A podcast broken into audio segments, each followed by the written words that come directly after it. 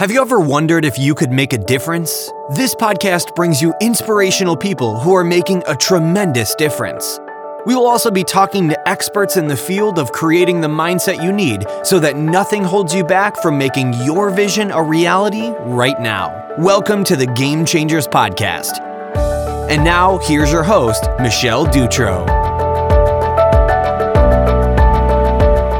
Welcome, everybody, to this week's Game Changer Podcast. I'm excited today to be talking about somebody who is not just someone that I respect and admire a great deal for what they're doing in their personal life, but I also do in my professional life because we know each other from a work environment that is very unusual for me, certainly a first for this podcast. So I'm going to do a little deviation here. Normally, I give the whole background of somebody, but I want to launch right into this question. Brett, uh, when we are together in any kind of function where there's a lot of other people, and I say, "Hey, Brett, uh, you know, who am I to you as it relates to Seattle? What is the required response to everybody? What is that?"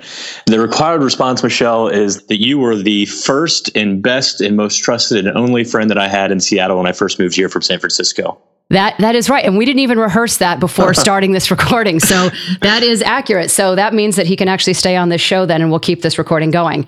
So that's it. So we uh, we have known each other for uh, a little over two years, and um, he prior lived in San Francisco, where he has worked for uh, Clark Construction, actually from uh, more years prior to that. But he's from San Francisco prior to Seattle, and we kind of swapped roles. So now he's up in Seattle, I'm down in San Francisco, but we did overlap for a couple of years while I was still in Seattle.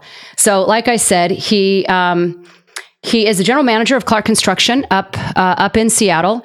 He has spent the last decade working on some of the most uh, huge projects and um, high profile projects. So there's obviously a lot of trust uh, for him within the organization. And it's astounding, quite frankly, when I looked at his entire resume, which I didn't know prior to this podcast. I don't know how any one person gets done what he gets done in, in a given day, let alone a week, because there's a lot of stuff here. So I'm not even going to highlight all of the volunteer work that he does. I'm going to just highlight specific part of it. But trust me, it really does mirror the whole rest of his life of the level that he lives his life with integrity and with uh, caring for others that really do need our attention that many others may uh, may not know of or folks that may slip through the cracks.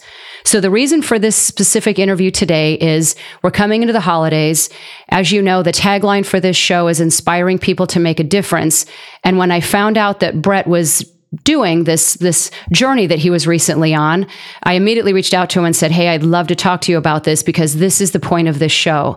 And for any of you listening who are thinking you know going into 2016 i'd like to do more volunteer work or i'd like to get involved somehow some way but i don't know how to start or i don't know what to do and i don't even know what's out there. I hope that this conversation maybe answers some of those questions and maybe inspires you in some way to say you know what? Maybe one person in fact can make a difference so the part that we're going to talk about today out of uh, out of Brett's free time that I don't know how he has any is his international involvement, which includes uh, uh, working with a friend of his uh, from back in his college days, which is Bucknell University, um, and a fellow Clark uh, employee as well, who actually founded Bicycles Against Poverty.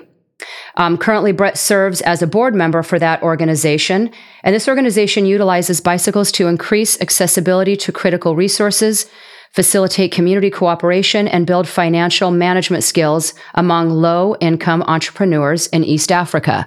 I've never heard of anything even remotely like this and find this so fascinating. So, with that introduction, Brett, what did I leave out about your personal or professional life that we should all know?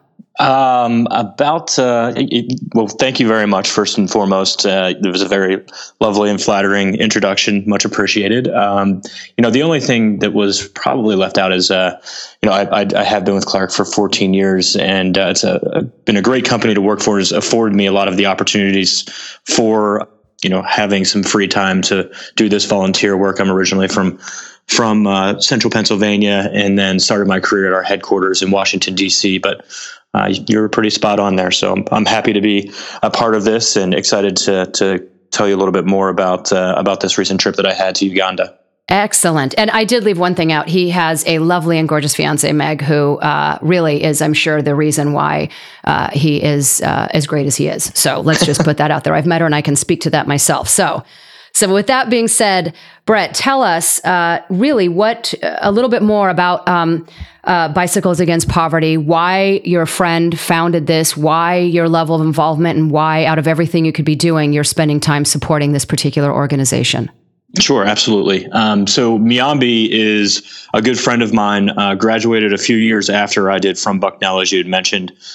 And one of the biggest things in, in giving back, and I moved around the country, and for each place, I, I tried to get involved uh, somehow, some way in the in the local community. But you know, knowing Muyambi's story, and and once the once Bicycles Against Poverty started to formalize itself more into a, a, a true nonprofit, I knew that in lieu of being a part of a, a very large, uh, albeit you know, great set of other organizations, that a kind of startup nonprofit like this was a place that I could both have a lot of personal fulfillment as well as uh, have a very large impact. And uh, quite honestly, I, I, don't think I knew what that impact really was. I, I, thought that it would be great, but until I was there a, a few weeks ago uh, to see firsthand truly what what transpired with the bicycles that we were giving to people was uh, was very eye opening. But originally, I wanted to find something that I could truly get behind, be passionate about, and understand that was truly going to to better people's lives in a you know first person in lieu of multiple different uh, you know degrees of separation. I, I really wanted to have that firsthand impact. So that's why I decided to uh, originally get involved as a, a, an outside fundraiser, and then when we formulated the board two years ago, uh, be a part of the initial board uh, of Bicycles Against Poverty. So break this down for folks a little bit more. So, I mean, are you literally, you know, bringing 100 bicycles on a plane over there? Are you buying them while you're there? What what exactly is that sure. look like? So, so the the model is that we um, we've got about 12 people boots on the ground in Gulu, Uganda. Uh, and for those of you that don't know, Uganda is just west of Kenya and Ethiopia, just south of South Sudan, and is actually where the Nile River begins out of Lake Victoria before it starts moving north through Egypt and, and where most people think of the Nile.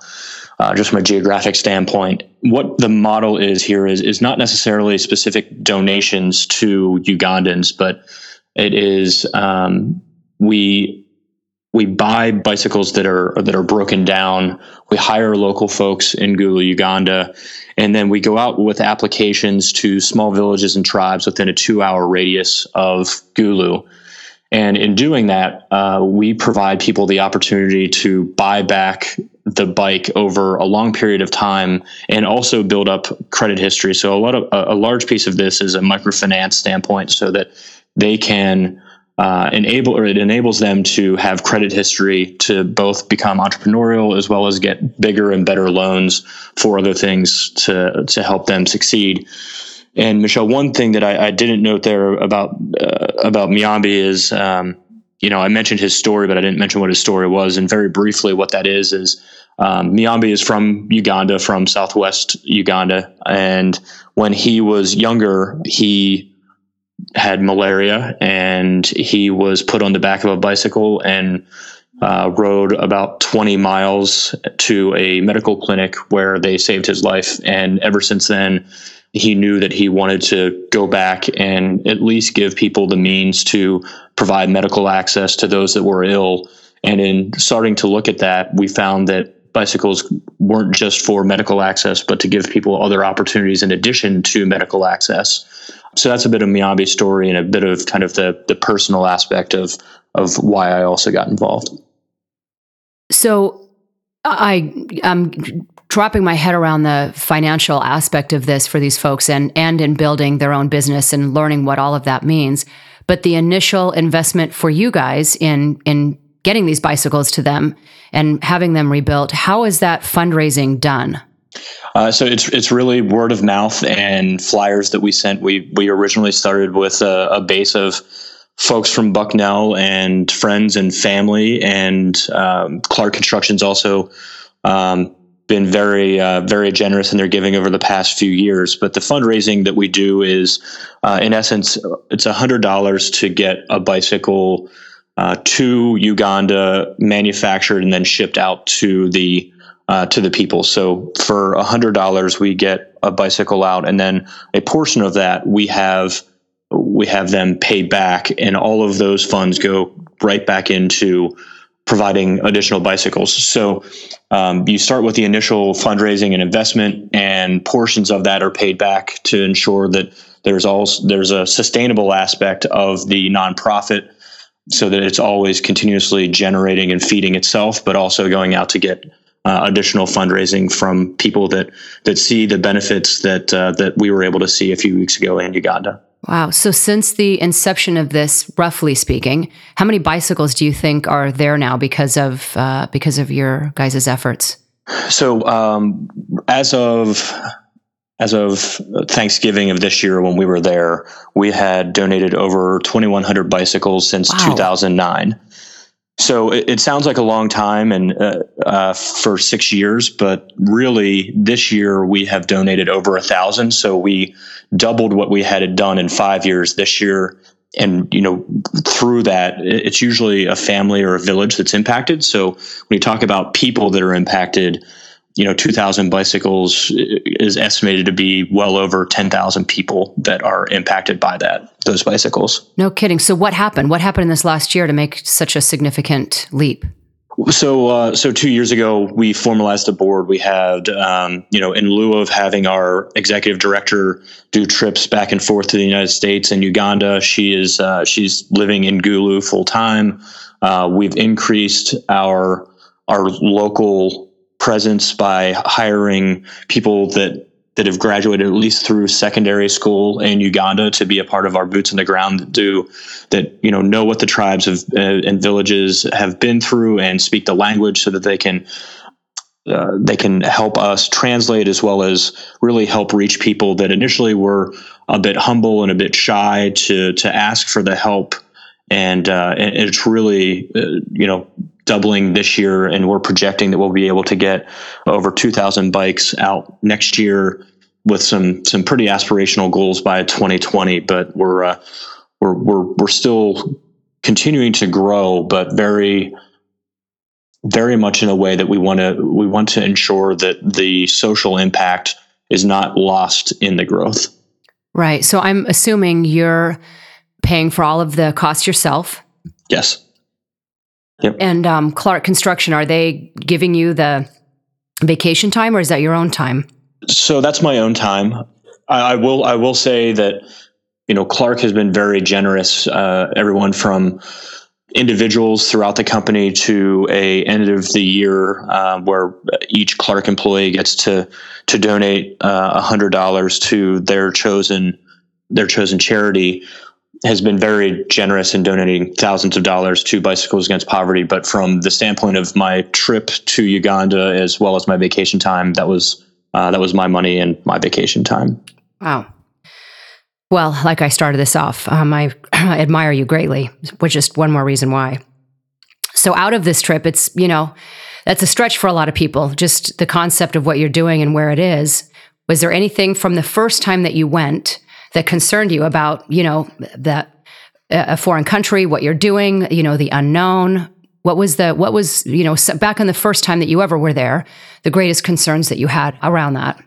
Yeah, so there were a few concerns. I, I think the the biggest you know there was the social impact concern and then there's the kind of safety concern in 2006 uh, uganda was was the end of the quote unquote civil war civil unrest in in uganda so you know, it's it's a it's a very stable yet you know recently out of um, political unrest, if you will. So there was a, a few concerns initially, but uh, they were very quickly dismissed. Uh, I've once getting there, um, I've never felt unsafe whatsoever. Then from the social impact, uh, when you're giving bicycles to to folks and you know other folks around them don't have them, you always worry worry about things being stolen and what what can the negatives be when when you're trying to have a positive social impact you know, are the negatives that it cause rifts between villages? Does it, you know, uh, cause issues between family members? One that applies and is, you know, able to get a bike, and the other one that's not. And also, we provide additional services and workshops um, from entrepreneurs, uh, entrepreneurial and financial to, you know, how to deal with family and domestic issues, and and some some of those are are pretty big risks going into a new community. And I think that, as I mentioned before, having these additional folks join our team that uh, that are from the local community has been a, a huge help in in understanding what people have gone through and asking the right questions. So it's it's you know I, back to your initial question. I I had a, some small initial concerns, but they were alleviated very quickly. So you brought up a lot of different points from, like you said, safety and security to, I mean, even logistics and, you know, h- how all this is going to go down. Out of everything that you anticipated, and then after being there um, and seeing exactly how this was all going to play out, what is the thing that really, when you look back over all of this journey, has surprised you the most? It's, it's, I've, uh, thinking about this since I got back and there's two stories that I'll share with you in a second, but it's really how one bicycle can change an entire village's life. And, you know, we, I, you know, I have got a bicycle sitting in my basement and I use it a, a few times a year.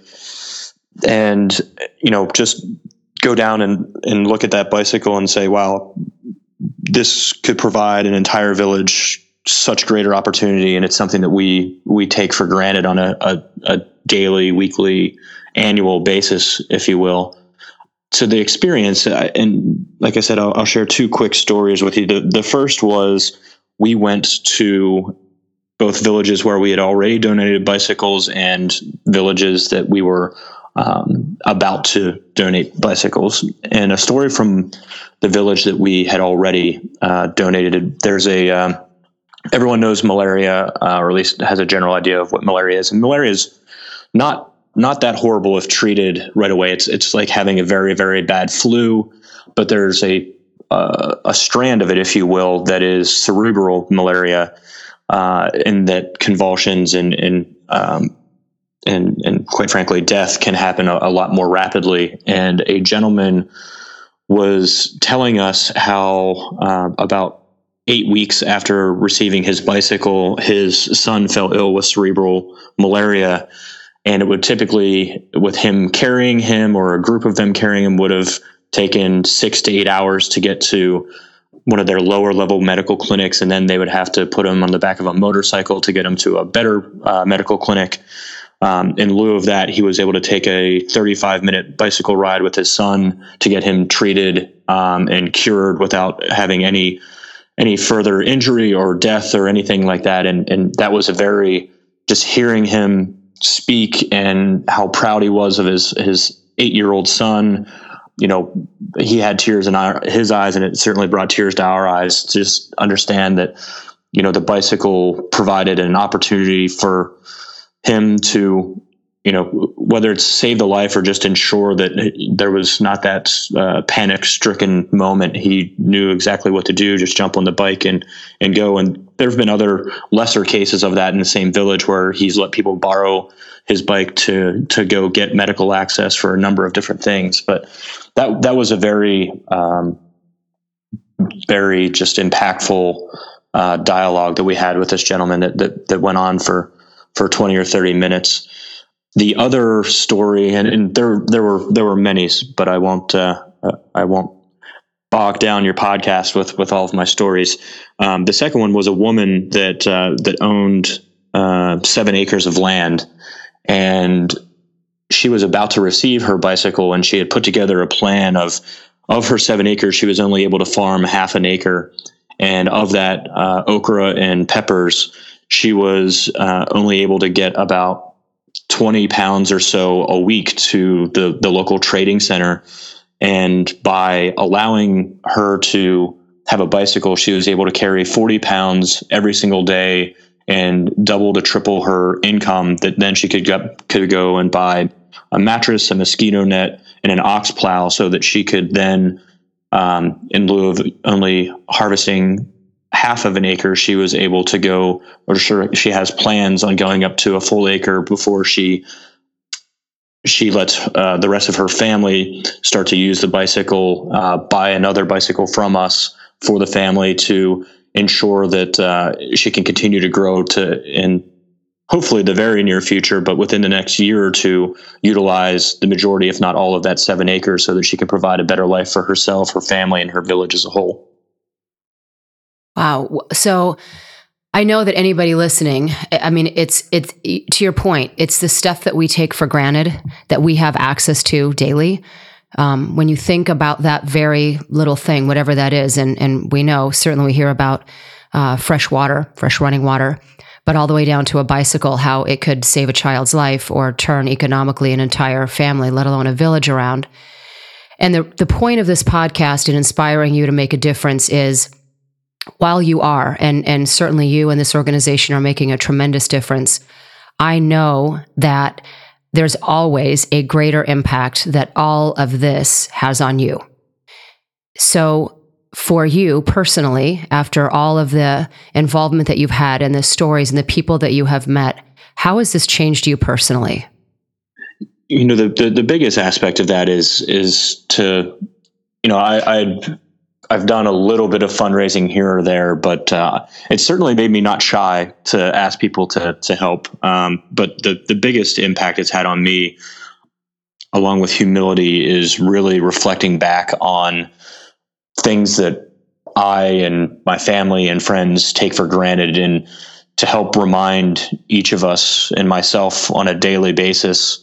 Um, I took a picture with the gentleman that uh, was telling me the story about his son uh, and I've got that posted on a, a mechanized refrigerator, and you know, walk past it every day. And you know, regardless of how bad of a day um, you you had, or even when you have a good day, it makes you feel better. But looking at that picture reminds me on a daily basis that um, you know people have far less work just as hard, if not harder, and are very happy, hospitable, very loving people and if they're able to live that type of life, then who am I to be upset that, you know, I missed the bus or I got a flat tire or, you know, someone bumped into line at the airport or something of that nature. And, and the little things that, uh, that can frustrate us or, um, you know, we, we just take for granted. It's, it's, it's something that I, I'll look at every, every day for, you know, the rest of my life, or at least until I go back next year and, and have another similar story and take another picture. And, you know, it's, it's just something to, to really not take for granted the life that we have and the opportunities that we have, not just for ourselves, but uh, in our ability to give back. And, you know, maybe it's not a bicycle for everyone, but, uh, you know, you, everyone truly can have a, a first degree, if you will, impact uh, socially if you find the right organization and that you're passionate about it. Exactly. Now, if someone is listening and they're thinking, "Wow, you know, um, maybe I could be doing something in in any capacity, somewhere, somehow," is that what you would say the greatest impact to somebody's life is on on sort of changing your your normal perspective of life and and to the point, right, of of you know, losing our mind if we lose an internet connection or there's a slow internet connection right at the hotel we're staying at. I mean, we we really do want to, you know, uh, freak out about that kind of stuff. Is that one of the biggest impacts to you know life before doing this kind of work compared to life now of a new normal? That your perspective on truly what matters completely changes. Absolutely, uh, with, without a doubt. I mean, I've been a part of or volunteered for a number of large organizations, and you know, it makes you feel good for you know the day, the week when you get the emails or the the newsletter. Um, but this is something that I can look at on a daily basis and and say, you know, how how can I do something or how can I plan the next trip or how can I, you know, write an article, whether it be in my little local community letter here in Seattle or or um, you know nationally through someone as great as yourself, Michelle, and, and, and your podcast, but spreading the word that people, you know, it doesn't need to be bicycles against poverty. We we certainly, and I'm very uh, hopeful that people would try to get involved with bicycles against poverty. But you know, just understanding that, um, you know, it, I, I think a lot of people sometimes get tied up in, oh, I'm just going to donate some money and it'll end up in the right place. And and not to say that it, it doesn't, but you know, some organizations that are um, that are bigger, sometimes that money gets a little bit lost in the time and the volunteering. Um, you know, wears off after a little while. Um, I would I would challenge people to you know get to that point where there is a new normal, and whether that's um, something small in your community or something um, that's a new startup, nonprofit, NGO, INGO in somewhere like Uganda. Um, but it's got to mean something to you, and it's got to be something that you're passionate about. It also needs to be something that you're able to take away, something that you can look at on a daily basis, and and know that you've made a difference, and that you want to continue to try to make a difference. Exactly, and you know, it is kind of the why behind that, right? If if your why is checking a box to say that you donated, and again, there's absolutely I don't want to I don't want to dissuade anybody out there from not doing that because there's a lot of organizations that need the funding for sure. But adding to that of your why behind why you're contributing is if you are going to have a different way of looking at life and the way your perspective is about struggle or challenge or hurdles and a lot of folks I know that are struggling in some way, shape, or form in their current life, it's amazing the perspective that you have that changes when you get outside of your current normal, if you will, world that you live in. And, and just that shift of perspective and, and being around folks that truly uh, it's it, it is a complete game changer for them to have a bicycle. I think I don't know how there's any other way that you can go back to your life and continue to live it the same way you used to. So I, I do hope people are listening and, and feel this level of inspiration. If they are specific to this organization, to yours, what is the way that they could jump online and learn more about whether they want to fly over there with you next year or donate money in any way to help support what you're doing? What is the best way they can uh, find a way to do that? Absolutely, it's it's uh, it's it's pretty easy. It's www.bicyclesagainstpoverty.org. Um, our website has got uh, all the information on Muyambi, um, as well as Molly, who's our executive director, how it came about at Bucknell, and uh, and then obviously a little bit of information about the board. But most importantly, it's got a lot of testimonials from uh, from the folks that we've been able to to help through giving bicycles. You know, and it's it's it's an evolving it's an evolving group and organization, and that's that's what I like about it is that we're able to have not just this this great feeling and this new normal when I when I got back here, but it's something that we are constantly looking at how we can continue to better folks' lives in Uganda. So you know we've we've started to take a look at now they right now only all we do is bicycles but once they repay uh, that loan a lot of folks uh, have given us feedback that you know they still don't have enough credit history to buy that mattress or buy that mosquito net or the water filtration devices and things of that nature or the ox plow. So we're starting to look at, um, you know, it would still be called Bicycles Against Poverty, but we would likely use our acronym BAP, BAP, to start providing uh, additional services so that they can continue to have the necessities that they need and um, to provide more and more credit so that when they get to a point where they need a, a bigger loan for hopefully someday a motorcycle or some something of that sort that uh, that they can go back to us and we can be that uh, credit verification that they they are able to pay it back. Um, but hmm. cool. So back to your point where you had said, "Hey, whatever it is, find something you're passionate about." And and I'll tell you the thing uh, specifically that I love about your organization is it could be about the bicycles. It's uh, it could be about the entrepreneurial spirit. It could be about you know uh, building a better economy in the village. There's there's a host of different reasons uh, that you could attach yourself to saying, "Hey, this aspect of this particular project really means a great deal to me." But if somebody is saying, "Okay, well that's cool. I'm not you know I'm not sure what I want to do or where I want to spend my time." Like I started this uh, conversation out, this is by far not the only thing Brett does, to be very clear with you. So, another organization that he's um, also involved with uh, locally in Seattle is the Safe Crossings Foundation, uh, amongst others. So, how do you, Brett, personally, when you're, you know, looking at how you're going to spend the, you know, precious time that you do have, and if someone's listening saying, "Gosh, I don't even know where to get started," if I'm if I'm looking around trying to figure out where my fit is, where I'm most passionate, how does somebody even start to to locate or figure out what organizations are out there to see what a fit for them is, whether that's you know locally or internationally? What would you say?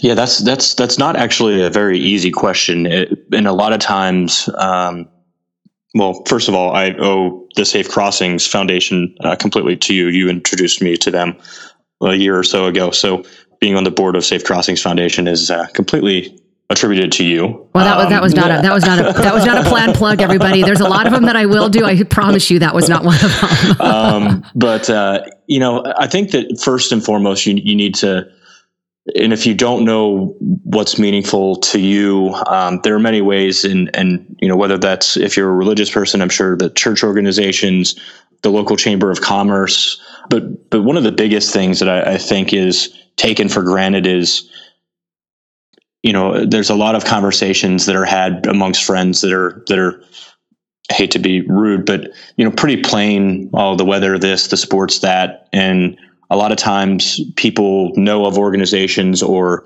uh, are a part of organizations. They just they're not as forward in talking about it or you know they're not a big fundraising type of person. And really just within your own network asking people not just what you did this past weekend but hey you know are, are you doing anything outside of work? You know i'm really looking to to try to get involved with something and and i'm trying to find that right opportunity. And and you'll run across things that you would have never even known probably about your friends or family. And secondly i mean that, that gives you at least a, a, starting point to start making decisions for yourself. That's not to say that you need to jump on on the first one that you hear about. Um, another good way is uh, as you mentioned michelle i'm i'm on a number of different organizations and boards and those people typically are involved in other organizations as well. So by getting involved, even whether it's with a, a something huge like uh, National uh, Lymphoma and Leukemia Funds or American Red Cross or the National Kidney Foundation, American Heart Association, things like that, you, you usually run into people that aren't just doing something for that organization. Um, they're usually doing something for someone else as well. And a, a good pool of folks to to hear about and and continue to to vet out the different opportunities for yourself. And and I will uh, I'll attest that um, you know the first ones that you do might not always be the, the the one that you end up finally being the most passionate about. But along the way I think that you will know when you've found the organization or organizations that uh, that really are going to have that uh, that social impact that you're looking for and that creating that new normal. Um, safe crossings and and bicycles against poverty have uh, have changed me uh, so much in a positive way. And and Megan and hopefully the folks around me, just in telling the stories, whether they donate time or money or not, um, that I've I've pretty much outside of industry organizations slowed down a lot of my other larger larger organization roles just because I'm so passionate about these two. So if someone's listening right now and they've taken notes, and if they haven't, they'll be in my show notes, so you can look back at those later. So I'll make it easy for you. But if they are and they think, you know, uh, maybe I haven't done as much as I would like to, and coming up to the new year, this is something that I'm going to put on my top New Year's resolution list. If you were to give that person one piece of advice that maybe this hasn't been their life before, but they'd like it to be now, or maybe it was, but they'd like to do even more better, What's the single piece of advice you would give somebody who truly does want to make a difference? That it's never too late. It's never too late to be humble and understand that um, that we should not be thinking about how we can improve those that are not as not as fortunate as us. You know, that's that's the biggest single thing. It, it you know, it, at certain points in time, I had been working with some bigger organizations, and I thought, hey, you know, I'm just I'm just going to keep doing this, and I I feel pretty good about it, but you know, I don't feel like I'm really having the impact that I could, and and it was going to luncheons with folks like you, uh, you Michelle, and and you know, reaching back out to Muyambi to see if uh, you know, I knew he was looking at at starting this organization, but you know, reaching back out to the to your network and and never giving up on trying to find a way to to make other people's lives better.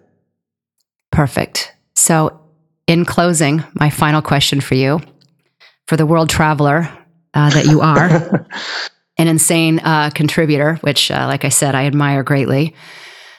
Out of everything you have gone through in your journey thus far in life, what is the one thing that you believe to be true? You know, I, I put a lot of thought into this, and, and I think I can sum it up in, in, in two sentences is that never look at yourself and say, I, I wish I could do more. There's, there's always opportunity to do more. And secondly, never take what you've got for granted because there are hundreds of thousands of people that are, are very much likely um, in a worse position than you are. And, and they are humble enough uh, and live with enough humility that they would will be very happy uh, to to take what you have to offer, whether that be small or big, time or money. And I, I really believe that um, people sometimes think, well, I don't, uh, I don't have enough time or enough money, and the the smallest bits can make the biggest uh, biggest difference. Very cool. Well, I knew that this conversation uh, would would be absolutely one of my favorites. And uh, it has been my pleasure to be your very first and best friend uh, in Seattle, and uh, and I appreciate your support here in San Francisco as well. So. Uh, keep it up. the The world needs uh, more Brett Earnest out there, and uh, and spreading the love and the light everywhere you go. So, truly, I appreciate everything that you're doing, and thank you for chatting with me today. Absolutely, thank you so much for having me, and and let me talk a little bit about bicycles against poverty, and and also thank you for all of the amazing things that you've done for me here in Seattle. Oh, see, I'm gonna have to send him that 20 bucks now. Thanks, Brett. Thank you, Michelle. Thanks for listening in on this episode of the Game Changers Podcast. The next step is to hit the subscribe button to make sure you never miss an episode or any of our incredible guests. Thanks again, and we'll talk to you next time.